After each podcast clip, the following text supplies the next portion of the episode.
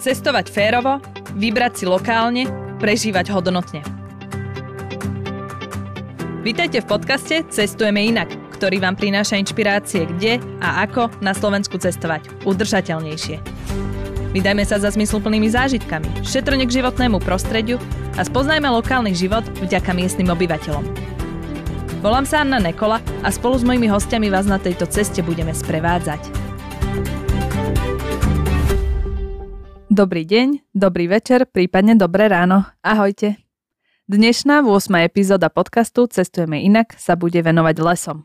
O tom, prečo je dobrý nápad rúbať, rúbať stromy v jednom lese, ale nie v inom a o čom je prírodný turizmus, nám dnes porozpráva Matej Dobšovič. Niekdajší riaditeľ mestských lesov v Bratislave, ktorý je dnes na ministerstve životného prostredia Slovenskej republiky a koordinuje reformu národných parkov. Matej, ahoj. Ahoj. No, na začiatok ti položím niekoľko rýchlych otázok. Môžeme? Poďme. Hory alebo more? Oboje. Na dovolenku skôr s partiou, sám či s rodinou? Všetko. Akú zaujímavú knihu si naposledy čítal? O, krúhovú obranu od Milana Šimečku. Tvoje najobľúbenejšie jedlo? Jednoduché cestoviny nejaké. Akým spôsobom najradšej cestuješ? Vlakom. Uh-huh. A tvoja vysnívaná dovolenka je? Nemám. Nemám vysnívanú dovolenku. A každý host si prinesie vec, s ktorou rád cestuje. Čo si si priniesol ty a prečo? Ja som si priniesol taký malý otvárací nožík, drevený, mm-hmm. francúzskej m, značky. Hádajte. Taký veľmi jednoduchý, veľmi lacný a podľa mňa je výborný. A ten rád nosím so sebou, mm-hmm. hlavne keď mám so sebou nejaké jedlo. No, vynikajúce. Vieš tým otvoriť aj konzervu? O, áno, dá sa. No tak poďme na to. Mm, les je veľmi široký pojem. To som sa ťa chcela spýtať, že často sa v tom strácame. Je totiž to rozdiel napríklad medzi národným parkom, chránenou krajinou, oblasťou a hospodárskym lesom. Môžeš nám to vysvetliť, že o čo, o čo tam ide? Mm-hmm. No národný park, taký naj, známejší asi sú Vysoké Tatry. Mm-hmm. Um, no a to je vlastne nejaké akoby veľké územie, ktoré má uh, povedzme, že oveľa prísnejšiu ochranu ako ostatný zbytok územia teda. Um, a jeho úlohou by malo byť akoby chrániť tú nedotknutosť, mala by to byť nejaká ikona tej krajiny. Nevždy to tak na Slovensku ešte je, ale teda smeruje to k tomu uh, v tomto, v tomto duchu. Tých národných parkov je 9 mimochodom a väčšina je na strednom alebo východnom Slovensku. No a chránená krajina oblasť, to si, ja neviem, napríklad ľudia z Bratislavy si to môžu predstaviť ako malé Karpaty, ktoré majú rovno nad, nad mestom. Mm-hmm. Tých chránených krajinných oblastí je tuším 14. Um, tam je, ta, tam to je akože taký, taká krajina už kultúrne pozmenená človekom, ale napriek tomu má svoje špecifika, že stojí za to ju nejakým spôsobom regulovať tie zásahy do nej. No a potom sú ostatné tie lesy, ktoré sú normálne hospodárske lesy, ktoré primárne už slúžia hlavne na teda produkciu teda dreva. Mhm, takže rozdiel je vlastne aj v, v tej funkcii, že na čo nám slúžia, alebo ako veľmi ich chceme chrániť, alebo ako veľmi je potrebné ich chrániť? Povedzme, aj, že akoby každý typ toho chráneného územia má nejaký stupeň ochrany a samozrejme aj do toho sú výnimky. Aj v HKO, v chránenej krajinnej mm-hmm. oblasti, napríklad rovno nad Bratislavou je teraz znovu vyhlásená rezervácia prámene Vidrice, v ktorej je 5. 5. stupeň ochrany, to znamená úplne bez zásahu ale tam sú to v, v chránených krajinných oblastiach sú to skôr fragmenty. Mm-hmm. V národných parkoch by to mala byť v skutočnosti väčšina územia. Mm-hmm. Ty máš práve na starosti reformu národných parkov, teda tie najvzácnejšie lesy. V čom sa majú reformovať? O čo vlastne ide? No, ja by som to nepopísal asi, že na tých čiastkových aktivitách, ale mm-hmm. skôr aj na tom, že súčasný stav a, a povedzme, že želaný stav. Um, tak e, súčasný stav v tých deviatich parkoch sa líši. Niekde je tá turistika rozvinutá, alebo ten cestovný ruch ako taký je rozvinutý a sú tam nejaké akvaparky a kto vie čo všetko a kvantum hotelov. A povedzme, že tá ťažba je v nejakej pomerne rozumnej miere akoby utrmená, utlmená. To, to môžeme príklad povedať. Vysoké Aha, Tatry. Áno, Vysoké Tatry. A mhm. potom máme uh, akoby opačný extrém, keď zoberieme, tak to je turizmus uh, úplne nerozvinutý a zároveň ten stupeň ochrany toho územia uh, nie dostatočný ešte a to môžeme zobrať uh, ako príklad napríklad Poloniny. Ale vo všetkých týchto národných parkoch by sme mali smerovať teda primárne k tomu, aby to bola nejaká taká ikona tej krajiny, taká ikona tej čistoty. Je to veľmi malé územie v skutočnosti, keď sa naozaj ľudia pozrú na mapu Slovenska a pozrú si, že aké veľké sú tie národné parky, tak to nie je veľké územie. A, a ja to beriem tak, že toto by malo byť to územie, ktoré, ktoré bude generovať um, akoby lepší život pre tých miestnych obyvateľov tým, že tam bude naozaj neporušená príroda, ktorá ich nejakým spôsobom chráni, napríklad, že im poskytuje čistú pitnú vodu mm-hmm. a zároveň uh, poskytuje alebo vytvára také jedinečné prostredie, že priťahuje aj ľudí a tý, týmto ľuďom môžu zase tí miestni obyvateľia napríklad poskytovať služby. Mm-hmm. Takže napríklad, keď spome, spomíname tie poloniny, tak tam síce nie je cestovný ruch úplne rozvinutý, čo by sme teda možno asi chceli pri Poloninách viac, ale na druhej strane je to národný park, v ktorom sa ťaží, alebo je tam práve ten problém, že, že čo tam znamená, že není chránený tak veľmi, ako by sme chceli. Áno, no on už je teraz uh, niekde ano. v strede transformácie. Mm-hmm. Uh, podstate je pripravená už, už zonácia toho národného parku a veľká časť tých štátnych pozemkov už prešla pod, pod rezort životného prostredia, respektíve pod správu národného parku. Tam sa samozrejme tá ťažba obmedzila, ale to neznamená, že sa úplne zastavila. Mm-hmm. My mhm. samozrejme stále vnímame to, že to sú napríklad obce, ktoré nie sú plinofikované a samozrejme Aha. tým miestnym obyvateľom Potrebujú treba zabezpečiť, mm-hmm. zabezpečiť teplo domova a tak ďalej. A na druhú stranu a na druhú stranu naozaj vnímame, že um, akoby tá ochrana by mohla byť ešte lepšia proste. A zároveň toto je taký, taký atypický príklad Národného parku, v ktorom ani keď sa pozeráme do nejakej budúcnosti, my si ho nepredstavujeme, že bude prepchatý ľuďmi ako vo Vysokých Tatrách. Mm-hmm on by mohol byť špecifický práve v tom, že je taký pokludnejší, možno, že nie je tak preplnený ľuďmi, ale o to, akoby, akoby bude to taký trošku iný typ um, turizmu. toho turizmu. Hej. Hej. Mm-hmm. No tak teraz zahrám uh, Diablovho advokáta. Tak prečo nejakú časť lesov máme chrániť ako úplne nedotknutú keď sa niekde inde smie ťažiť, že či nemôžeme ťažiť drevo tak trošku všade? No môžeme. Uh, určite, že by sme mohli, uh, ale um, mali by sme mať uh, v tej krajine nejaké, akoby, nejakú referenciu na to, že ako by to vypadalo, keby sme do toho my nezasahovali ako ľudia. Um, veriacim ľuďom by som povedal, že ako by to chcel mať Boh. Hej? A, a, a neveriacim by som povedal, že ako by to chcela mať tá príroda. Mali by sme nechať jednoducho uh, nejakú časť toho územia s prepačením z nej akoby ustúpiť naspäť, lebo my sme ako ľudstvo naozaj zabrali takmer celú túto zem a to sa týka aj morí a uh, ustúpiť kúsok naspäť a nechať časť tej zemi jej samotnej a využívať ju skorej na to, že sa tam s nejakou pokorou pôjdeme pozrieť na to, čo sa tam vlastne deje. Mm-hmm. No a potom ale čítame, že ľudia nemajú kde zarobiť peniaze. Hej, že ty si nám už navrhol, že jasné, niekde sa môže ťažiť, niekde nie. O, tí, čo to potrebujú, tak ťažiť sa bude stále do nejakej miery. Ale často sa ľudia potom odvolávajú na to teda, že je to aj zárobok, tak aké sú ekonomické alternatívy v takýchto miestach, že kde peniaze ľudia nezarobia ťažbou dreva, ako boli možno predtým zvyknutí?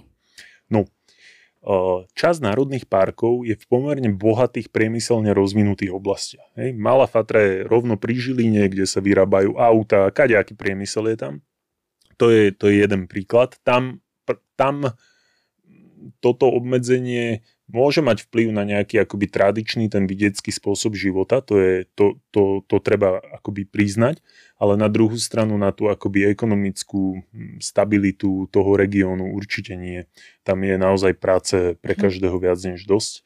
Mm-hmm. Na, na druhú stranu sú regióny, ako napríklad Muránska planina, kde sa ťažilo a napriek tomu ten región nevypadá, že by z toho prosperoval.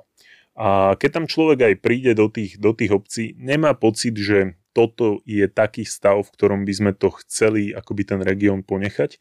Ja som presvedčený o tom, že napríklad keď sa teda bavíme o tej Muránskej planine, takže uh, práve akoby zdôrazňovanie tých prírodných krás a, a hľadanie rozumného, udržateľného prístupu, ako tým ľuďom dovoliť vnímať tú krásu tých, tých lesov a mm-hmm. celého toho pohoria, bude oveľa väčším impulzom pre kvalitný život tých ľudí tam. Mm-hmm, rozumiem. No a vlastne tak tu sa k tomu dostávame, k tej diskusii, že koľko ľudí, toľko záujmov. A určite nie je ľahké sa dohodnúť na tom, kde a akým spôsobom, prípadne do akej miery lesy skultúrňovať. Ako sa snažíš nájsť ty ten koncenzus s ostatnými názormi a rozhodnúť sa, na čom bude v tom konkrétnom prípade záležať? Lebo vidieť to, že aj nie je Národný park ako Národný park. Mm. Všade to je inak. Tak ako rozhodnúť? No, je to pravda. Napríklad slovenský krás, on má veľké lúky a mnoho z tých lúk už dokonca zarastlo, lebo, lebo sa tam prestalo s tým tradičným spásaním dobytkom. Mm-hmm tam naopak by bolo potrebné ho podporiť a určite bude smerovať tá aktivita k tomu, aby sa toto dialo, ale uh, takéto plochy sa dajú nájsť napríklad aj vo Veľkej Fatre.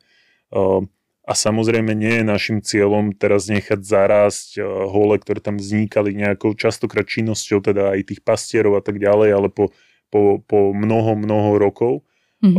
lebo aj to e, vytvára istú biodiverzitu, ktorá by bez tej ľudskej kultúrnej činnosti vlastne neexistovala. A na druhej strane národné parky by mali mať aj rozsiahle územia, v ktorej ten človek naozaj nezasahuje a v ktorej akoby bujne ten, ten lesný život. A my pri zonáciách národných parkov, ktoré akoby historicky chýbali a postupne ich teda teraz riešime, prístupujeme k tomu tak, aby sme pokiaľ možno nevytvárali uh, uh, konflikt, ktorý tu vznikol medzi niektorými vlastníkmi mm-hmm. týchto, týchto lesov v minulosti a štátom. To znamená, pri zonáciách teraz k tomu pristupujeme z pohľadu, alebo teda s ohľadom na to súkromné vlastníctvo uh, pokorne a snažíme sa zvyšovať ochranu prírody práve na štátnych pozemkoch a na tých súkromných zachovávať status quo mm-hmm. s mhm. tým, že dúfame, že aj, aj e, súkromní vlastníci, že im budeme my schopní ukázať, že chceme byť ich dobrí susedia a chceme sa s nimi dohodnúť a chceme hľadať riešenia, ktoré budú akceptovateľné pre obe strany. Jasné. No a tu sa dostávame k, e, k ďalšej téme a to k tej forme turizmu. Tak ako na tú udržateľnú formu turizmu v národných parkoch teda najmä v národných parkoch. V prírode hovoríme o prírodnom turizme. Povedz nám najskôr asi, čo je to prírodný turizmus a ako ho asi rozvíjať. Mhm. No v, v zásade to je pomerne široký pojem, ale moja predstava je asi taká, že, že je to nejaká udržateľná forma, ktorá nejakým e, zásadným spôsobom nevplýva na, na ten predmet ochrany alebo na tú prírodu samotnú, mm-hmm. ne, mhm. nevplýva na ňu takým spôsobom, uh, ktorý by bol nejako zásadný a prejavoval sa na tom, ako sa napríklad správajú zvieratá alebo že kde čo rastie a tak ďalej. Uh, tým nemyslím ale to, že tam človek nemôže vojsť. Práve naopak, človek bol dlho súčasťou proste tej, tej prírody a uh, ja to vnímam tak, že do nej stále patrí. Len teda v tom prírodnom turizme by sa mali hľadať teda tie cesty, hlavne v tých obzvlášť e, citlivých územiach také, aby, aby nebolo narušené. Mm-hmm. Však vy to už určite riešite. Na čo si napríklad teraz pri tej zonácii dávate pozor, aby ste dopredu dobre nastavili? Lebo niektoré veci asi uvidíte až keď sa to začne diať. A tak čo, na čo si dávate pozor dopredu? Mhm. No a netýka sa to len tých zonácií. My v podstate napríklad v tých krásnych pralesných zvyškoch sa snažíme to nastaviť takým spôsobom, aby bola možnosť, ako do nich vstúpiť aj na veľmi akoby citlivé miesta a pozrieť sa na ne, ale formou takou, že napríklad je to spolu s nejakým sprievodcom, mm-hmm. ktorý je certifikovaný postupne hľadáme vlastne ten systém, ako ho nastaviť, e, ako overiť, že ten sprievodca tam naozaj môže zobrať tú partiu ľudí. E, hľadáme e, otázky teraz a budeme ich ďalej nastavovať na to, koľkokrát do konkrétnej doliny do roka napríklad môže taká skupina mm-hmm. ísť, alebo koľko môže mať najviac členov, či to bude 8, alebo 10, ano. alebo 12. Um, uh, chceme využiť aj také také ako keby vedecké metódy na toto skúmanie, to znamená na tie citlivé lokality uh, vopred umiestnime, umiestnime uh, fotopasce a budeme sledovať, čo sa deje v ten deň návštevy, respektíve mm-hmm. deň po, dva dní po, či tie zvieratá, ktoré sa tam bežne zdržujú, tak nejakým spôsobom menia svoje chovanie ano. alebo nie. A myslím si, že budeme vedieť postupom času odladiť ten systém tak, že naozaj, že aj tým nejakým fajnšmekrom alebo ľuďom, ktorí chcú vidieť naozaj tú divočinu, ju budeme vedieť ukázať tak, aby, aby nám to nedoplatila tá divočina a tie zvieratá nie.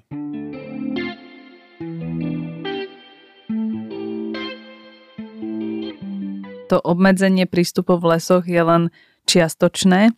Mhm. Kde to má teda zmysel, kde naopak nie, okrem veľmi citlivých miest, ako sú vyslovene e, pralesy? A prečo? No tak ja poviem taký príklad. Tuto rovno nad Bratislavou sa dajú nájsť hniezda bociana čierneho. Mm-hmm. A dokonca jeden pár sem chodí, proste akoby to hniezdo býva obsadené dlhodobo, majú vždy mladé a potom zase odletia. A napriek tomu, že viem, kde to miesto je, tak sa tam nechodím pozerať. A, a nechodím sa tam pozerať čisto k tej akoby zúcty k tomu zvieraťu, lebo viem, že je veľmi citlivé mm-hmm. a mhm. mohlo by na to zareagovať všelijako, napríklad tak, že nedokrmíte mladé. Čiže sú lokality, kde naozaj má zmysel to obmedziť, pokiaľ by tam ten človek prirodzene chodil. Fakt je ale ten, že toto hniezdo je na takom mieste, že keď človek o ňom nevie, tak tam podľa mňa nikto nezablúdi, mm-hmm. proste ako je rok dlhý. Takže Takže uh, myslím si, že ten systém momentálne je nastavený pomerne protektívne a na druhú stranu, na miestach, ktoré naozaj sú citlivé, je možno, že tá kontrola nedostatočná. Mm-hmm. A bude to, bude to chvíľku trvať, kým, kým to nejako vybalansujeme. Sú rôzne prístupy, niektorí, niektorí dokonca aj ochranári tvrdia, že púsme ľudí všade, a iba zakažme konkrétne lokality Aha. a tam to tvrdo mm-hmm. postihujme.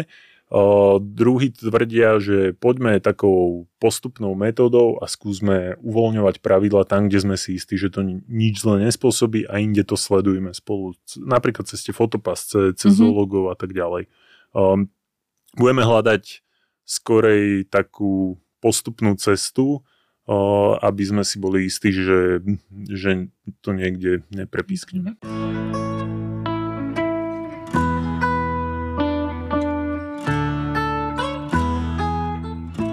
Ty si vlastne pracoval pre Mestské lesy v Bratislave, teraz si na ministerstve životného prostredia. Ako sa odlišuje tvoja súčasná práca od tej predošlej?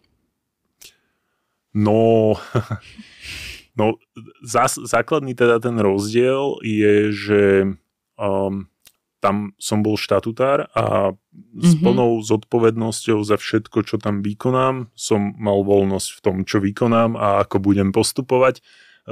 Na tom úrade je to samozrejme iné, to si asi každý vie predstaviť, že sú tam nejaké procesné pravidlá a tak ďalej a nie vždy je to pre mňa úplne mm, pochopiteľné, a, e, ale teda snažím sa. Um, mám taký pocit, že to má dopad na tú akoby tú rýchlosť, ktorou sa mm-hmm. dá, dá, dá veci otáčať. Na druhej strane, čo treba povedať, je, že to ministerstvo má impact. Jednoducho ten, ten dopad tých zmien, ktoré sa tam dajú presadzovať, je ďaleko väčší. Ja poviem príklad, my sme nad Bratislavou podľa mňa v ostatných rokoch dosiahli ohromné výsledky. V mestských lesoch sa vyhlasila viac ako 500 hektárová rezervácia, vznikli zóny kľudu viac ako 1500 hektárov a ešte sme sa dohodli aj so štátnymi lesmi, ktoré vyhlasili zóny kľudu asi 2000 hektárov a pravdepodobne tam znova vznikne nová veľká rezervácia. Mm-hmm. Čiže akoby išlo to, malo to spád a na druhú stranu jedna zonácia Národného parku môže mať oveľa väčší impact mm-hmm. a, a navyše tá ochrana tých lesov pri Bratislave má jednoznačný význam, pretože to sú lesy plné ľudí a oni tam hľadajú ticho a kľud a, a, a takéto načerpanie energie a nepotrebujú pritom počuť uh, veľa píl a podobne. Ano. A na druhú stranu uh, sú v, aj v tých národných parkoch naozaj že extrémne hodnotné územia, ktoré si podľa mňa zaslúžia to, aby aj, aj ďalšie generácie, aj naše deti, aj vnúčata mali šancu sa tam ísť pozrieť a stále mať pocit, že tak toto je akoby, že to je super, hej, že vidieť niečo špeciálne. Mm-hmm.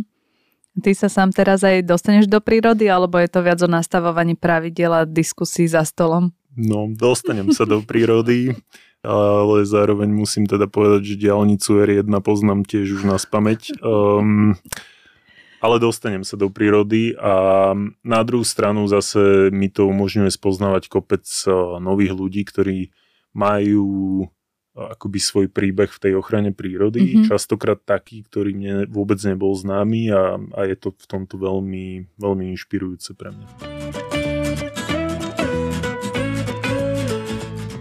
Viem o tebe, že rád chodíš prespávať do prírody, teda bivakovať, čo znamená prespávanie bez stanu.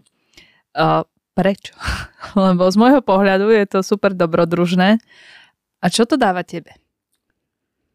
Um, akože mohol by som hovoriť o tom, že neviem, že človek cíti ten Vánok a počuje pachy a mm-hmm. počuje, teda počuje, cíti pachy a počuje zvuky, mm-hmm. ale podľa mňa to hlavné je na tom tak, je akoby ten pocit, že je súčasťou toho zrazu, že nie je mm-hmm. od, od, oddelený niečím, nejakou stenou alebo niečím, a špeciálne pekné je to, keď, je, keď to trvá dlhšie, čím viacej dní a človek naozaj, že sa dostane do stavu, v ktorom funguje podľa e, východu slnka, západu slnka, alebo teda ešte najprv prídu tí, tie vtáky a, mm-hmm. a, a, a zrazu sa mu akoby úplne prenastaví nejaký celý ten rytmus a začne aj úplne inak fungovať, úplne inak uvažovať a vnímať e, to okolo seba. Ono sa to potom pomerne rýchlo vytratí, mm-hmm. keď sa človek vráti do tej civilizácie, ale a bola, keď som to počul, neviem, tuším, Barabaš to hovoril, alebo kto, že keď on je mesiac v hore, tak potom, alebo niekde mimo civilizácie, že mu potom mesiac trvá, kým sa vráti naspäť, no pri týždni to trvá kratšie ako týždeň, musím povedať. Jasné. Koľko to trvá tak tebe sa dať do takého úplne iného mindsetu, no nastavenia? za týždeň už nerozumiem vôbec tejto spoločnosti. Ale zase iba na chvíľu. A, a to teda prepitujem, že ideálne, že ako ten týždeň je určite úžasný, ale niekomu to asi bude prípadať pritiahnuté za vlasy, ako keď ja počúvam, že sa niekto zavrie do tej tmy na týždeň. Ano, čo, ano, to je zase pre mňa úplne nepochopiteľné, aby som sa tam asi zbláznil a ne, nezmúdrel by som z toho. Ale ako byť a fungovať a ideálne, že bez uh, telefónu mm-hmm. a úplne optimálne aj bez ohňa, mm-hmm. uh, tak to je podľa mňa naozaj, lebo pri ohni mám taký pocit, že začne fungovať taký ten mód ako pri táboráku, že uh, a zase, zase niektorí hovoria, že to je evolučne, že to bol ten, neviem, kromaňonec a on mm-hmm. mal teraz tam ten ohník a sa cítil pri ňom bezpečne, lebo Jasne. vtedy tam nedošiel, neviem, kto ho zjesť a, a, a tak sa cítil bezpečne, tak vykecaval so susedom, že čo mm-hmm. má nové a že toto možno, že keď je tam viacej ľudí, tak to môže ako keby...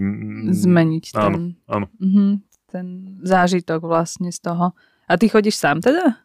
Chodím vám aj sám. Hej, bol som nedávno a na, na nádhernom mieste e, a v zahraničí a v mm-hmm. lete ešte a na takom mieste, že kde som proste celé dni chodil a nikoho som nestretol, vôbec nikoho, až keď som schádzal do nejakej dedinky a, a bolo to úplne úžasné, ale chodia vám aj s ľuďmi a to vie byť tiež úžasné, keď je to tak nastavené, že každý vie, že odkiaľ pokiaľ. Jasné. Proste. Koľko ľudí najviac mm-hmm. zvládaš takto? Že je to taký ideál, že už to není veľa, že... No ono je to tak, že aj keď, aj keď som bol niekde, že tam bolo kľudne 20 ľudí, tak Aha, to fungovalo okay. takým spôsobom, že to spanie je roztrúsené a každý mm-hmm. si vlastne vyberie ten strom, ktorý si priviaže tú celotu, ak ju tam vôbec má a, a môže ísť odtiaľ kľudne aj kilometr a, alebo, alebo pár metrov, mm-hmm. ale akoby to je tam podľa mňa dôležité, že nerobiť si z toho úplne, že tu party.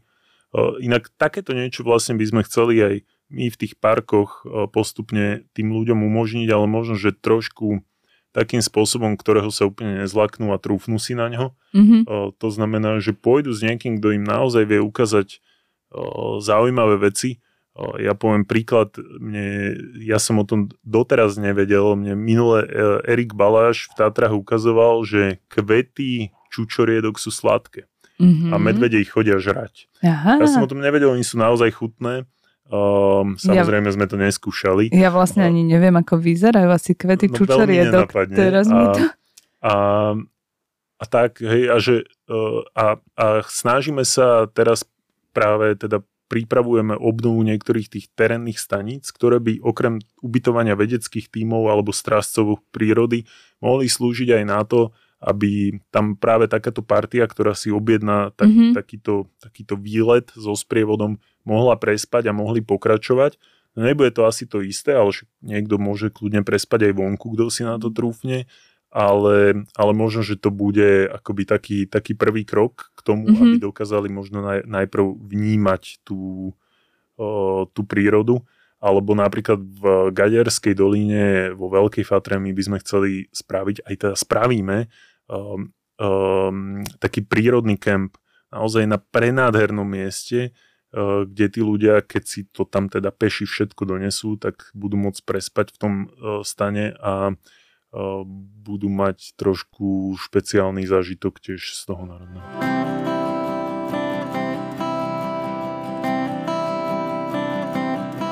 Existuje veľmi pekná stránka Leave No Trace, teda nezanechaj stopu, ktorá sa zameriava na edukovanie ľudí, ako sa majú správať v prírode. Ona je postavená na siedmých princípoch, ako napríklad premysle, premyslite si trasu, dopredu kráčajte po vhodných trasách, kempujte na vhodných miestach alebo správne svoj odpad likvidujte. A z tvojich vlastných skúseností, čo najčastejšie ako turisti robíme my nesprávne a mali by sme si možno na to dávať väčší pozor. Hmm. No tak ten odpad je pomerne mm-hmm. ako viditeľný a dlhodobo bohužiaľ tam zostáva a tak na to by sme si teda určite mali dávať pozor a na to sa vzťahujú aj keď tie obrúsky a servítky a, a podobne. Um, no a mimochodom teda na tie na, e, častejšie navštevované miesta odporúčam, keď už idete teda do prírody si na miesto vreckoviek zobrať kúsok toaletného papieru, lebo mm-hmm. ten je robený tak, že sa rozpadne doslova po prvom navlhnutí. No to je super tip. Hej, vreckovka tá je prerobená práve tak, aby, aby ju ten soplík nerozleptal, takže, takže ona vydrží podstatne, podstatne dlhšie. Mm-hmm. Um, potom druhá vec, ktorá bude asi stále viac a viac dôležitá, je, je manipulácia s ohňom, keď je sucho a veterno.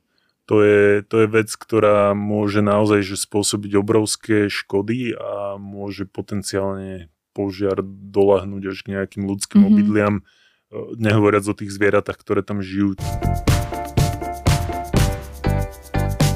Chcela by som z teba vyťahnuť teraz niečo srdcové. Tak nám prezrať, čo teba na lese najviac baví a kam rád chodívaš.